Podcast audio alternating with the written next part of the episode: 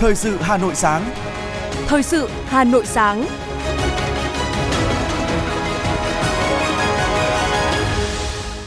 Kính chào quý vị và các bạn. Quý vị và các bạn đang nghe chương trình thời sự của Đài Phát thanh Truyền hình Hà Nội. Chương trình sáng nay, thứ sáu ngày 12 tháng 5 năm 2023 sẽ chuyển tới quý vị một số những nội dung chính sau đây.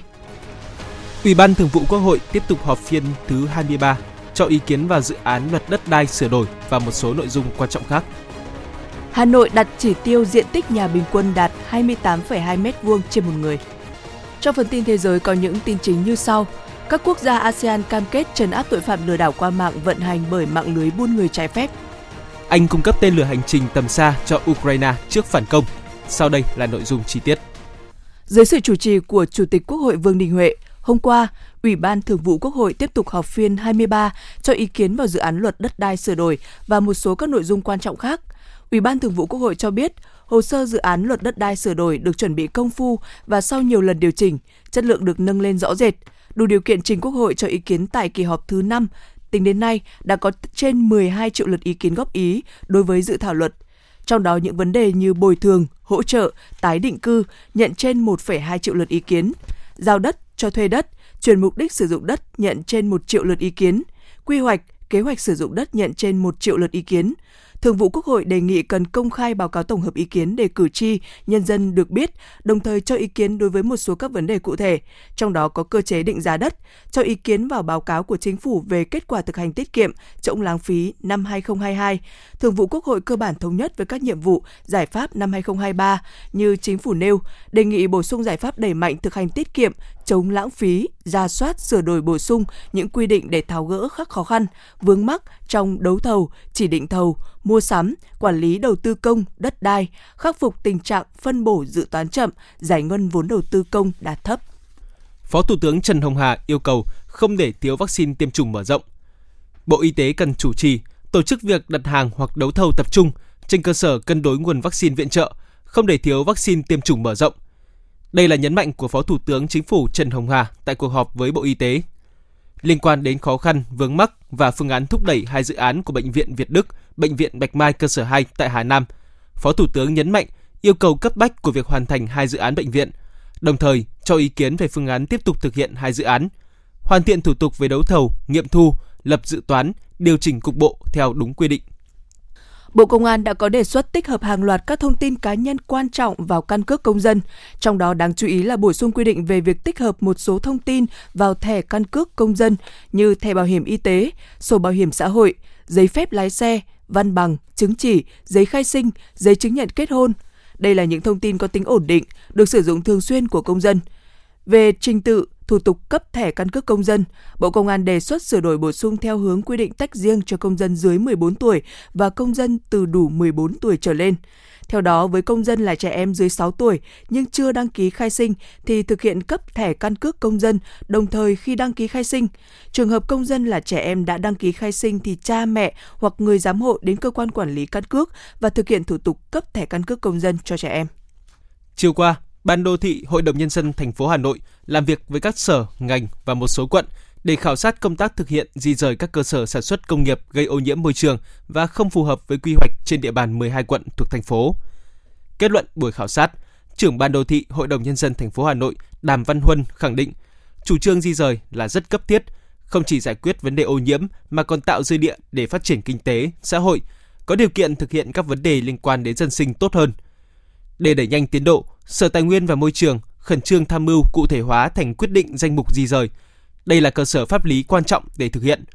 Thành phố sớm đẩy nhanh tiến độ kiện toàn ban chỉ đạo cấp thành phố, tiếp tục đề xuất các giai đoạn tiếp theo. Bên cạnh đó, Ủy ban nhân dân 12 quận khẩn trương rà soát, xác định tính pháp lý của các cơ sở thuộc diện phải di rời,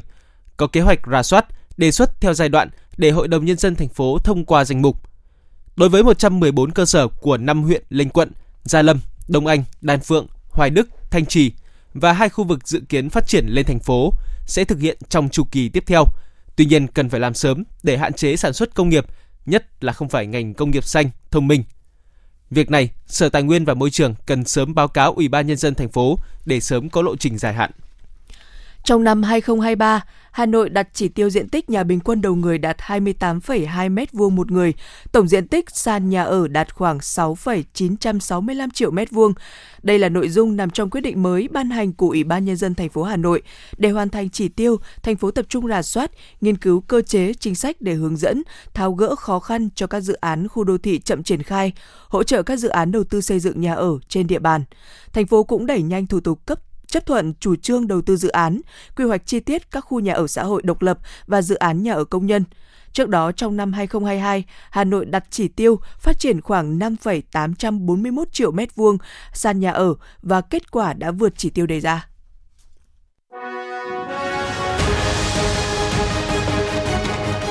Thời sự Hà Nội, nhanh, chính xác, tương tác cao.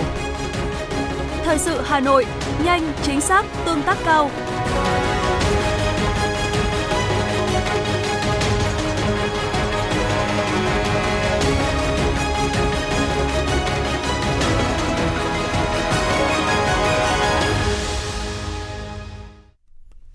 Chương trình xin được tiếp tục với những thông tin đáng chú ý khác. Chiều qua, Ủy ban Mặt trận Tổ quốc huyện Mê Linh tổng kết 20 năm Ngày hội Đại đoàn kết toàn dân tộc. Qua 20 năm tổ chức Ngày hội Đại đoàn kết, Mặt trận các cấp huyện Mê Linh đã vận động hơn 16 tỷ đồng ủng hộ quỹ vì người nghèo, hỗ trợ xây sửa hơn 700 nhà đại đoàn kết với 256 nhà được trao trong ngày hội. Nhiều mô hình tự quản của nhân dân giữ gìn an ninh trật tự, xây dựng nông thôn mới, đô thị văn minh được nhân rộng, góp phần tôn vinh sức mạnh cộng đồng dân cư, Tại chương trình, Phó Chủ tịch Mặt trận thành phố Phạm Anh Tuấn đề nghị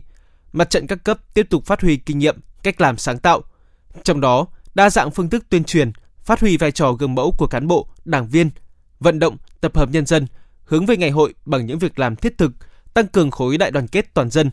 tích cực hưởng ứng các cuộc vận động, phong trào thi đua yêu nước, chung sức xây dựng quê hương Mê Linh giàu đẹp, văn minh. Trong quý 1 năm 2023, quận Hà Đông đã tiếp nhận giải quyết thủ tục hành chính hơn 2.900 hồ sơ, 100% số hồ sơ đều giải quyết đúng và trước hạn phát huy kết quả đạt được và để tiếp tục thực hiện nghiêm túc đúng quy định việc ủy quyền trong giải quyết thủ tục hành chính theo quyết định số 4610 của Ủy ban nhân dân thành phố Hà Nội, quận Hà Đông sẽ triển khai đề án đào tạo bồi dưỡng nâng cao chất lượng cán bộ, công chức, viên chức thành phố Hà Nội giai đoạn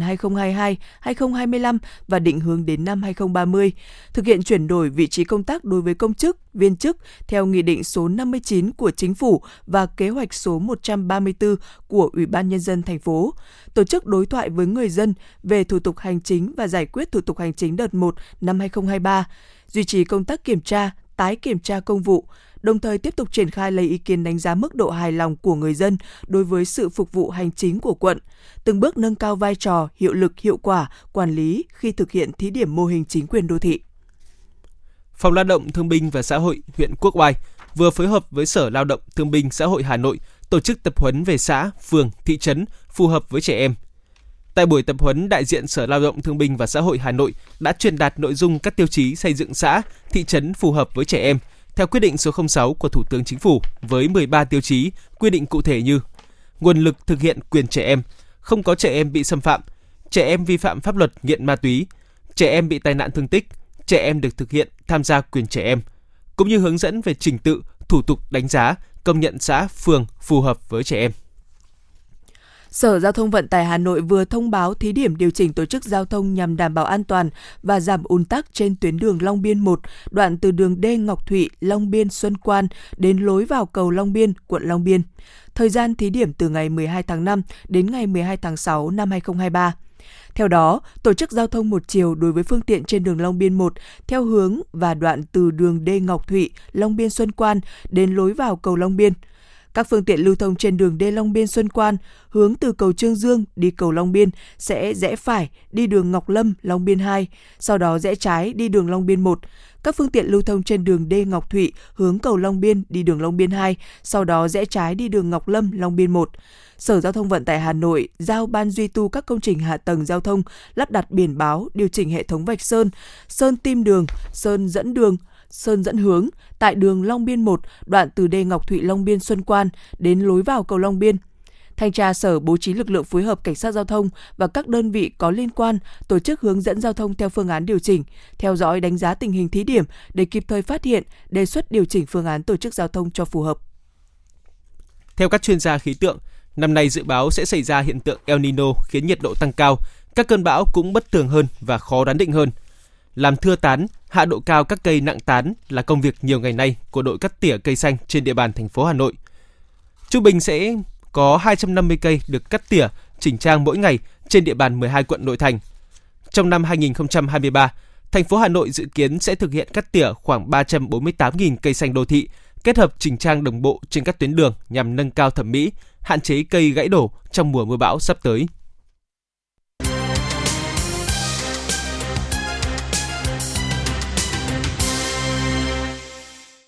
Nằm trong chuỗi các hoạt động của chương trình khởi nghiệp quốc gia 2023, Liên đoàn Thương mại và Công nghiệp Việt Nam VCCI, Bộ Khoa học và Công nghệ đã tổ chức diễn đàn cấp cao xây dựng hệ sinh thái khởi nghiệp đổi mới sáng tạo vùng đồng bằng sông Hồng. Đồng bằng sông Hồng là một vùng kinh tế động lực chiếm khoảng 30% GDP cả nước, tổng vốn đầu tư xã hội chiếm hơn 1 phần 3, đứng đầu cả nước. Tại diễn đàn, các chuyên gia đã cùng thảo luận, trao đổi để hướng đến mục tiêu xây dựng chiến lược và kế hoạch hành động của vùng đồng bằng sông Hồng nhằm thúc đẩy hỗ trợ cộng đồng khởi nghiệp và phát triển doanh nghiệp, hình thành hệ sinh thái khởi nghiệp đổi mới sáng tạo tại các địa phương, xây dựng và phát triển các khu, trung tâm khởi nghiệp, đổi mới sáng tạo vùng đồng bằng sông Hồng theo tinh thần nghị quyết số 30. Trong 5 năm hoạt động kể từ khi thành lập năm 2018, Trung tâm Hòa giải Việt Nam đã tiếp nhận 36 vụ tranh chấp với trị giá tranh chấp lên đến 1.500 tỷ đồng với đa dạng các lĩnh vực. Điều này mở ra một cơ hội mới cho Việt Nam trong việc gia nhập Công ước Singapore về hòa giải. Đây là nhận định của các nhà làm luật tại hội thảo Hòa giải thương mại, phương thức giải quyết tranh chấp hiệu quả, hướng tới hội nhập quốc tế tại Hà Nội. Các chuyên gia trong ngành nhận định hòa giải thương mại hiện nay đã rất phổ biến, đặc biệt tại quốc gia có nền kinh tế phát triển và được các cá nhân, tổ chức, doanh nghiệp ưa chuộng bởi những ưu điểm vượt trội so với các phương thức giải quyết tranh chấp khác. Công an quận Hoàn Kiếm Hà Nội cho biết từ cuối tháng 4 đến đầu tháng 5 năm 2023, các tổ công tác 141, đội cảnh sát giao thông số 1 và tổ tuần tra của đội cảnh sát hình sự công an quận đã bàn giao 107 trường hợp với 86 phương tiện cho công an các phường xử lý vi phạm liên quan đến hành vi điều khiển xe máy có dấu hiệu gây mất trật tự công cộng.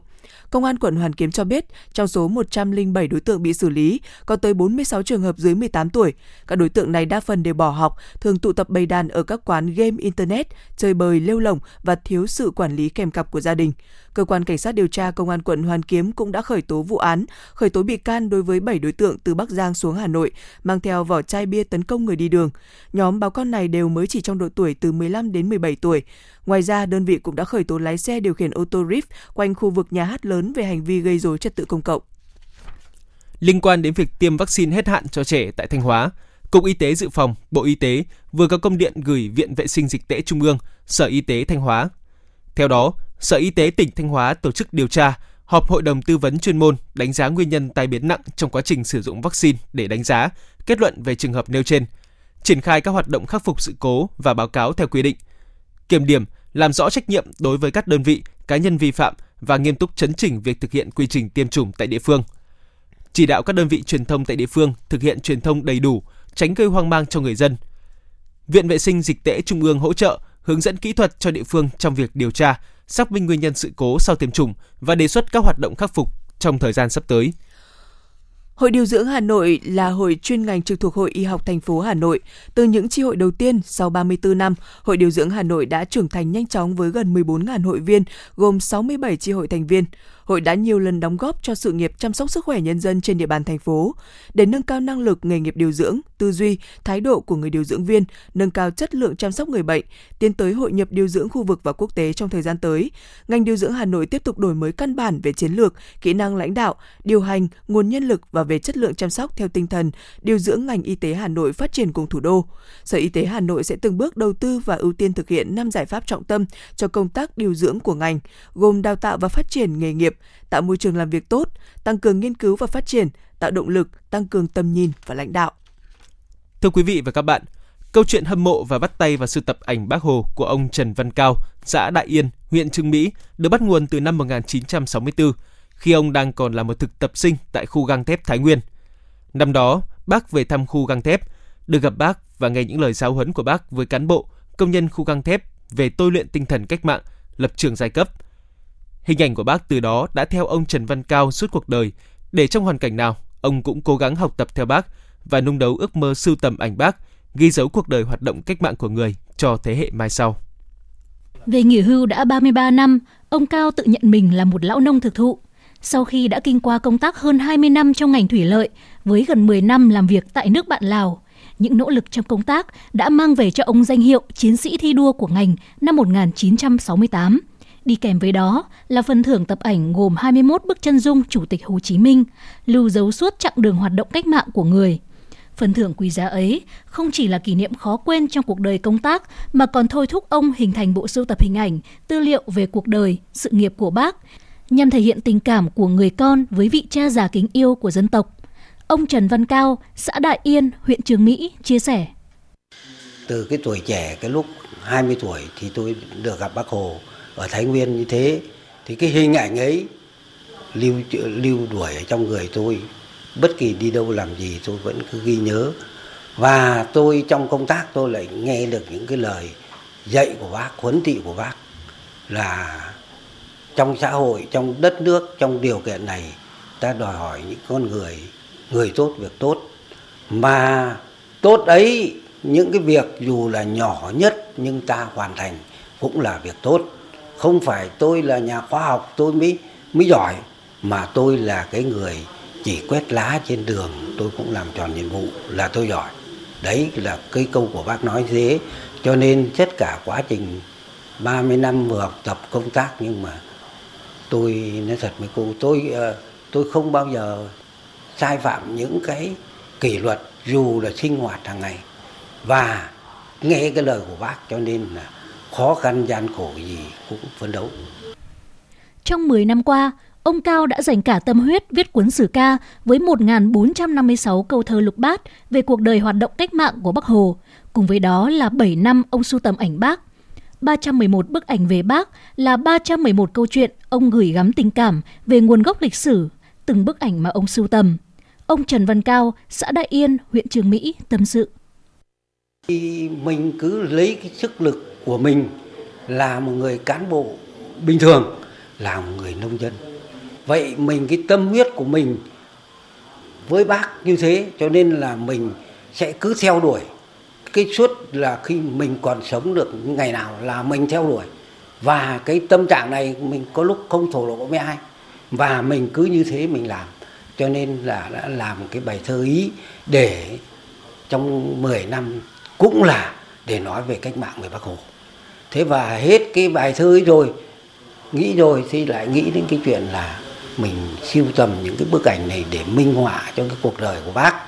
Và đây chính là một cái tư liệu để học tập không những cho mình, con mình, cháu mình và còn tất cả mọi người trong cộng đồng hiện nay. Hiện nay, công trình nhà lưu niệm Bắc Hồ của ông Trần Văn Cao là tấm lòng của ông đối với Bắc Hồ, hướng tới kỷ niệm 133 năm ngày sinh nhật Chủ tịch Hồ Chí Minh. Ông Nguyễn Viết Lâm, bí thư tri bộ thôn 2, xã Đại Yên, huyện Trường Mỹ cho biết. Tôi suy nghĩ rằng cái phòng triển lãm tranh của Chủ tịch Hồ Chí Minh này thì rất là cần thiết cho cái việc giáo dục cán bộ đảng viên phải nhìn tấm gương của bác để mà học tập noi theo để làm sao để ờ, ờ, xây dựng quê hương đất nước ngày càng giàu đẹp thì đây cũng là một địa chỉ ờ, để mọi người đến tham quan và học tập ừ, làm theo tấm gương tư tưởng đạo đức phong cách của bác. Mong muốn của ông Trần Văn Cao là nhà lưu niệm ảnh bác sẽ ngày càng được lan tỏa xa hơn, là địa chỉ đỏ để các thế hệ trẻ học tập và làm theo tư tưởng, tấm gương đạo đức Hồ Chí Minh.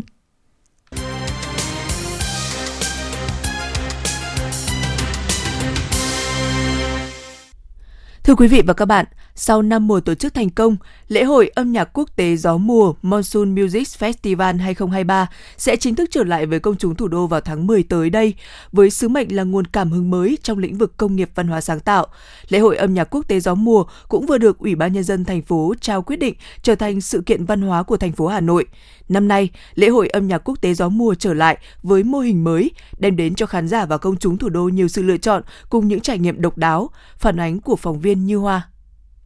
Munson Music Festival là lễ hội âm nhạc quốc tế với chuẩn mực chất lượng được tổ chức thường niên từ năm 2014 đến năm 2019. Sau nhiều năm tổ chức, lễ hội nhận được sự yêu mến cũng như khẳng định được uy tín với công chúng, giới chuyên môn, truyền thông trong nước và quốc tế. Với sự ảnh hưởng mạnh mẽ, Munson Music Festival dần trở thành một biểu tượng mới của nghệ thuật và văn hóa với người dân thủ đô. Một sự kiện lễ hội hàng năm không thể bỏ lỡ của người yêu âm nhạc Việt Nam cũng như quốc tế. Năm 2023, lễ hội âm nhạc quốc tế Gió mùa tiếp tục sứ mệnh mở ra những cuộc đối thoại đa chiều về âm nhạc và văn hóa, đem lại cho cộng đồng một không gian lễ hội với những trải nghiệm và cảm xúc đẹp. Qua đó góp phần cho kế hoạch phát triển công nghiệp sáng tạo và đưa Hà Nội trở thành thành phố sáng tạo. Với việc phát triển mô hình lễ hội thành phố lần đầu tiên xuất hiện tại Việt Nam, trở thành tuần lễ âm nhạc, một lễ hội có uy tín trong khu vực và quốc tế, lễ hội âm nhạc quốc tế gió mùa sẽ mang đến nguồn cảm hứng mới cho đội ngũ sáng tạo, là không gian để các nghệ sĩ Việt Nam cùng các nghệ sĩ quốc tế tạo nên một không khí lễ hội cho cộng đồng lấy chủ đề phố hàng nhạc dựa trên nguồn cảm hứng từ tên gọi của 36 phố phường Hà Nội. Năm nay, Moonsun Music Festival đem tới cho công chúng một mô hình lễ hội thành phố với 10 ngày âm nhạc, sự tham dự của hơn 40 nghệ sĩ và ban nhạc trong nước và quốc tế, hơn 70 buổi biểu diễn và gần 4.000 phút đắm chìm trong âm nhạc, lan tỏa một không khí lễ hội khắp thành phố Hà Nội. Khán giả có thể dễ dàng di chuyển tới nhiều địa điểm để cảm nhận, thưởng thức âm nhạc ngay giữa trung tâm thành phố dễ dàng trải nghiệm thể loại nhạc hay là nghệ sĩ ban nhạc mình yêu thích mà không sợ bỏ lỡ hay giới hạn. Để công chúng và khách du lịch cảm nhận được hơi thở sống động của Hà Nội với nét đẹp ba dọc phố phường. Bên lề, Munsan Music Festival 2023, ban tổ chức còn tổ chức hội thảo chuyên đề về ngành công nghiệp âm nhạc và công nghiệp văn hóa. Sự trở lại đầy ngoạn mục của Munsan Music Festival năm nay sẽ mang đến nguồn cảm hứng mới cho đội ngũ sáng tạo, là không gian để các nghệ sĩ Việt Nam cùng các nghệ sĩ quốc tế tạo nên một không khí lễ hội cho cộng đồng, một thương hiệu văn hóa cho Hà Nội, thành phố sáng tạo nằm trong mạng lưới các thành phố sáng tạo của UNESCO. Đêm ca hội sẽ được tổ chức tại quảng trường Đông Kinh Nghĩa Thục vào ngày 14 tháng 10 tới đây.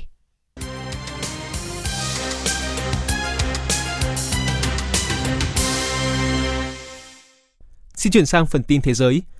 Tại hội nghị cấp cao ASEAN vừa bế mạc ở Indonesia, các quốc gia ASEAN đã cam kết chấn áp tội phạm lừa đảo qua mạng, vận hành bởi mạng lưới buôn người trái phép. Những nỗ lực của ASEAN để chống nạn buôn người sẽ bao gồm tăng cường năng lực của các cơ quan thực thi pháp luật trong việc điều tra, thu thập dữ liệu, trao đổi thông tin cùng với chấn áp tội phạm. Việc sử dụng và lạm dụng các phương tiện truyền thông xã hội cũng như các diễn đàn trực tuyến đã khiến tội phạm lừa đảo qua mạng gia tăng – bị cám dỗ bởi các bài đăng trên mạng xã hội với lời hứa hẹn về những công việc với mức lương cao ở các quốc gia như Campuchia, Lào và Myanmar. Hàng nghìn người đã sập bẫy các đường dây lừa đảo qua mạng. Tổng thư ký NATO Jens Stoltenberg cho rằng khối quân sự này cần tăng cường sản xuất vũ khí. Tuyên bố được đưa ra trong cuộc họp của Ủy ban quân sự, cơ quan quân sự cao nhất của NATO ở Brussels ngày hôm qua. Kể từ khi nổ ra chiến sự tại Ukraine, NATO đã yêu cầu các nước thành viên tăng kho dự trữ đạn dược vốn đã cạn kiệt khi các nước cung cấp vũ khí cho Ukraine. NATO cũng đặt mục tiêu tăng số quân đội lớn hơn đáng kể so với hiện nay và luôn ở mức sẵn sàng cao. Cuối tuần trước, Tổng thư ký NATO cũng đã nhấn mạnh nhiệm vụ hiện nay của NATO là hỗ trợ Ukraine và ngăn chặn leo thang căng thẳng với Nga. Nhiều quan chức cấp cao phương Tây nói rằng Anh đã cung cấp nhiều tên lửa hành trình Storm Shadow cho Ukraine – giúp quân đội nước này có được năng lực tấn công tầm xa trước cuộc phản công dự kiến nhằm vào lực lượng Nga. Storm Shadow là tên lửa hành trình tầm xa tàng hình do Anh và Pháp phát triển chung. Tên lửa này thường được phóng từ máy bay, có tầm bắn trên 250 km. Đáng lưu ý, Storm Shadow có khả năng giúp Ukraine đánh sâu vào vùng lãnh thổ do Nga kiểm soát ở miền đông Ukraine. Tuy nhiên, một quan chức phương Tây nói với CNN rằng anh đã nhận được đảm bảo từ chính phủ Ukraine rằng các quả tên lửa này sẽ chỉ được sử dụng bên trong lãnh thổ chủ quyền của Ukraine, chứ không phải bên trong nước Nga. Bộ trưởng Tư pháp Mỹ đã cho phép tiến hành đợt chuyển giao đầu tiên các tài sản bị tịch thu của Nga để sử dụng cho quá trình tái thiết Ukraine. Liên minh châu Âu cũng đang thảo luận về việc có nên sử dụng tài sản của Ngân hàng Trung ương Nga để đầu tư và sử dụng phần lãi phục vụ tái thiết Ukraine hay không. Về phần mình, Nga cho biết tổng giá trị các khoản dự trữ quốc tế của nước này bị đóng băng sau các quyết định trừng phạt của phương Tây là khoảng 300 tỷ đô la Mỹ. Liên minh châu Âu đã lần đầu tiên khởi động đấu thầu quốc tế để mua chung khí đốt nhằm có được mức giá tốt hơn, bổ sung dự trữ trước mùa đông năm nay. 77 doanh nghiệp châu Âu tham gia đợt đấu thầu đầu tiên đã thông báo cần mua 11,6 tỷ mét khối khí đốt, bao gồm khí chuyển qua đường ống và khí tự nhiên hóa lỏng. Các nhà cung cấp khí đốt quốc tế, ngoại trừ Nga, được mời gửi báo giá trước ngày thứ hai tuần sau. Nếu đấu thầu thành công, thì các đợt giao hàng dự kiến sẽ diễn ra từ tháng 6 năm nay tới tháng 5 năm sau. Số người di cư từ Mexico vượt biên sang Mỹ đang tăng mạnh trong những ngày gần đây do lo sợ các quy định mới sẽ làm khó khăn thêm nỗ lực tìm kiếm giấc mơ Mỹ. Theo lực lượng biên phòng, trong ngày mùng 8 và mùng 9 tháng 5, mỗi ngày có hơn 10.000 người di cư bị bắt khi vượt biên giới Mexico sang Mỹ. Từ đêm qua, Mỹ sẽ dừng áp dụng chính sách hạn chế nhập cư qua biên giới trên bộ với Mexico vốn được áp dụng để ngăn ngừa nguy cơ lây lan dịch COVID-19. Chính phủ Mỹ sẽ thay thế bằng quy định mới, trong đó có việc những người di cư bất hợp pháp nếu bị bắt cũng như không đủ điều kiện tị nạn có thể bị trục xuất và cấm nhập cảnh Mỹ trong 5 năm. Lần đầu tiên tại Anh, một em bé được sinh ra với bộ gen được lấy từ ba người bằng hình thức thụ tinh trong ống nghiệm IVF. Quy trình được gọi là điều trị hiến tạng ti thể, sử dụng mô trứng của người hiến tặng là một phụ nữ khỏe mạnh để tạo ra phôi IVF không mắc các bệnh di truyền, những bệnh mà người mẹ mang và có khả năng di truyền sang con trong quá trình mang thai thông thường. Những phôi này được kết hợp với tinh trùng và trứng từ cha mẹ ruột, do đó đứa trẻ sinh ra có ADN của ba người, cha mẹ ruột và người hiến tặng. Cha mẹ ruột đóng góp hơn 99,8% ADN của em bé, kiểm soát các đặc điểm chính như tính cách cũng như màu mắt và tóc. Khoảng 37 gen là của người hiến tặng. Cảnh sát bang Victoria, Australia thông báo tìm thấy người phụ nữ sau 5 ngày bị lạc trong khu rừng hẻo lánh ở địa phương. Người phụ nữ 48 tuổi tên là Lillian, sống sót nhờ ít đồ ăn vặt, kẹo và uống chai rượu mang theo. Bà Lillian bị lạc đường sau khi đi vào đường cụt. Bà cố quay đầu lại nhưng chiếc ô tô gặp sự cố. Do khu vực này không có sóng điện thoại nên bà không thể gọi lực lượng cứu hộ. Không nhận được tin tức gì, người nhà của bà Lillian đã tới đồn cảnh sát báo cáo sự việc. Từ đây thì các cơ quan chức năng đã triển khai tìm kiếm trên diện rộng. May mắn đã tìm thấy bà Lillian còn sống và trong tình trạng sức khỏe ổn định.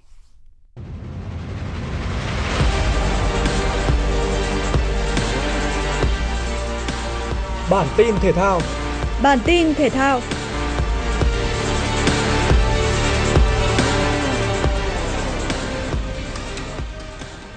Ở trận bán kết lượt đi Champions League, Inter Milan là đội chơi tốt hơn trong những phút đầu trận gặp AC Milan. Các học trò huấn viên Simone Inzaghi đã cụ thể hóa những cơ hội mà mình có được bằng hai pha lập công được thực hiện bởi Edin Deco ở phút thứ 8 và Mkhitaryan ở phút thứ 11. AC Milan dù rất nỗ lực sau đó nhưng việc không có được lực lượng mạnh nhất khiến đội bóng áo sọc đỏ đen khó có thể tạo ra được những cơ hội rõ nét. Màn so tài trên sân San Siro khép lại với chiến thắng 2-0 nghiêng về Inter Milan và đội bóng này sẽ có lợi thế trước trận lượt về diễn ra sau đây một tuần. Liên đoàn bóng đá châu Á sẽ tiến hành bốc thăm chia bảng cho vòng chung kết Asian Cup 2023 được tổ chức tại Doha, Qatar. Giải đấu đã lùi lại ngày thi đấu từ mùa hè năm nay sang đầu năm 2024, dự kiến khởi tranh từ ngày 12 tháng 1 đến mùng 10 tháng 2 2024. AFC quyết định sẽ phân chia 4 nhóm theo thể thức cũ dựa vào thứ bậc FIFA ở tháng gần nhất với lễ bốc thăm. Mỗi bảng sẽ bao gồm một đội ở mỗi nhóm. Đội tuyển Việt Nam thuộc nhóm hạt giống số 3 cùng các đội Bahrain, Syria, Palestine, Kyrgyzstan và Liban. Nhóm 1 gồm có Nhật Bản, Qatar, Hàn Quốc, Iran, Australia. Nhóm 2 có Iraq, các tiểu vương quốc Ả Rập Thống Nhất, Oman, Uzbekistan, Trung Quốc và Jordani. Nhóm 4 là Ấn Độ, Tajikistan, Indonesia, Malaysia và Hồng Kông Trung Quốc. 24 đội sẽ được chia thành 6 bảng, mỗi bảng 4 đội.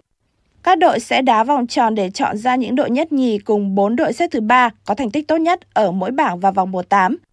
Ở Asian Cup 2019, đội tuyển Việt Nam gây tiếng vang lớn khi vào đến tứ kết và chỉ chịu thua Nhật Bản, đội sau đó vào đến trận chung kết với tỷ số 0-1. Thưa quý vị, chúng tôi cũng xin được cập nhật về trận đấu đáng chú ý diễn ra tối qua. Để đối thủ ghi bàn thắng sớm ngày đầu hiệp 1, nhưng U22 Việt Nam đã gỡ hòa trong hiệp 2 và giành vị trí nhất bảng. Đối thủ của thầy trò huấn luyện viên Philip Chuzier tại vòng bán kết SEA Games sẽ là U22 Indonesia. Việc giành vé sớm vào vòng bán kết trước một vòng đấu giúp cả U22 Việt Nam và U22 Thái Lan bước vào trận đấu cuối cùng vòng bảng mang tính chất phân định ngôi đầu với tâm lý thoải mái. Cả hai đội đều sử dụng đội hình dự bị để các trụ cột có thời gian nghỉ ngơi trước khi bước vào trận bán kết diễn ra sau đây chỉ 2 ngày. Dù trận đấu chỉ mang tính thủ tục phân định ngôi vị nhất bảng, nhưng tính chất của các trận cầu giữa hai nền bóng đá hàng đầu khu vực Đông Nam Á đã thu hút đông đảo người hâm mộ trên khán đài. Đặc biệt, huấn luyện viên Park Hang-seo cũng có mặt để chứng kiến các cầu thủ trẻ của Việt Nam thi đấu. Theo huấn luyện viên Philip Chuzier, cầu thủ Việt Nam đã tự tin thể hiện và chứng tỏ khả năng kiểm soát bóng trong trận gặp Thái Lan. Ở bán kết, Việt Nam sẽ gặp đội nhất bảng A là Indonesia, đội duy nhất toàn thắng ở vòng bảng.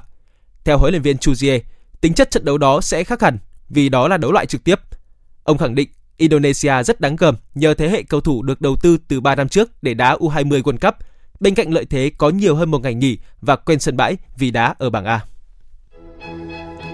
Dự báo thời tiết khu vực Hà Nội ngày và đêm nay ngày 12 tháng 5. Khu vực Hà Nội nhiều mây, có mưa, mưa vừa, có nơi mưa to và rải rác có rông. Gió đông bắc cấp 2, cấp 3. Trong mưa rông có khả năng xảy ra lốc xét, mưa đá và gió giật mạnh. Nhiệt độ thấp nhất từ 21 đến 23 độ, nhiệt độ cao nhất từ 24 đến 27 độ. Quý vị và các bạn vừa nghe chương trình thời sự của Đài Phát thanh Truyền hình Hà Nội. Chỉ đạo nội dung Nguyễn Kim Khiêm, chỉ đạo sản xuất Nguyễn Tiến Dũng, tổ chức sản xuất Quang Hưng, đạo diễn Kim Oanh, phát thanh viên Ngọc Bách, Hoài Linh cùng kỹ thuật viên Quang Ngọc thực hiện. Hẹn gặp lại trong chương trình thời sự sau.